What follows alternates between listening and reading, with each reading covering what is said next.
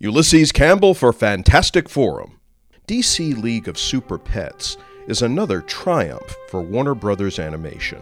Where many recent DCEU movies have frequently been heavily criticized by fans and critics alike in comparison with Marvel, Warner Animation projects have been the general exception. Consistently high quality, and with stories adapted from the comic book source material, the animated entries have been well received. DC League of Super Pets, despite being aimed at a younger audience, is a charming movie with lots of comedy, action, romance, and even some sentimental moments to tug at your heartstrings. Overall, it is a very satisfying and enjoyable movie going experience. Krypto the Superdog has been a constant companion to the Man of Steel. Like most dogs, he views Superman as his best friend. The two are inseparable. However, Krypto begins to feel insecure and jealous as he sees the hero's relationship with girlfriend Lois Lane becoming more committed. When Superman and the Justice League are captured, the dog from Krypton recruits a team of superpowered shelter animals to rescue his master and the other heroes before their captor can destroy them and free Superman's greatest enemy, Lex Luthor. The voice actors are all outstanding, beginning with Dwayne The Rock Johnson as Krypto. Kevin Hart co stars as Ace the Bat Hound. Both stars have had experience with animated features. The script from screenwriters Jared Stern and John Whittington offers some wonderful material with which the voice actors are able to work. Johnson delivers what I felt was a surprisingly nuanced performance as the voice of the Dog of Steel.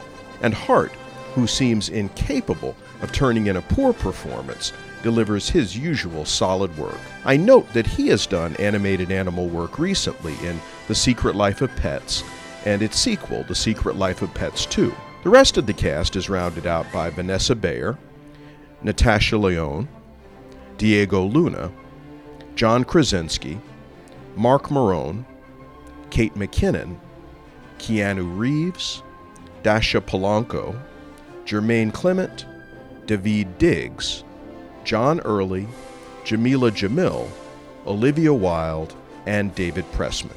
These 3D computer animated features just keep looking better and better thanks to the army of artistic technicians who work on them. Kudos to co directors Jared Stern and Sam Levine. And it is a great looking picture, from the character design to the animation and everything in between. There's also some substance to the entire affair. This movie makes some surprisingly important statements about relationships, about being secure in the relationships we have, trusting the ones we love, and being able to forgive them when they disappoint us, and about being able to rise to the occasion when circumstances demand, as well as finding value in ourselves when we feel most vulnerable. Some valuable messages for audiences both young and old. The film also promotes adoption of shelter pets.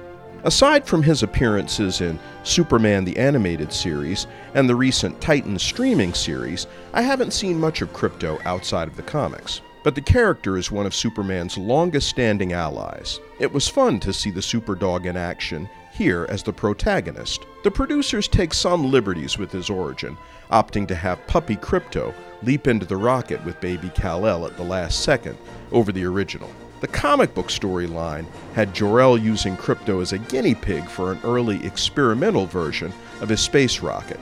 But since Luthor is the one who experiments on animals in this movie, the change is appropriate and understandable.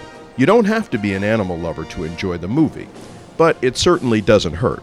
And all the super pets get their time to shine, particularly Ace, who, despite the presence of Krypto, is the de facto leader of the shelter pets.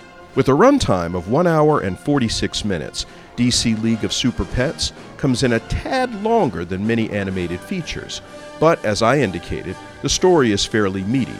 Nevertheless, it is fast paced and doesn't drag. It's rated PG for action, mild violence, language, and rude humor, but it is absolutely family friendly and suitable for all ages. Something I like about contemporary family friendly films is that adults will have as much fun in them as do children.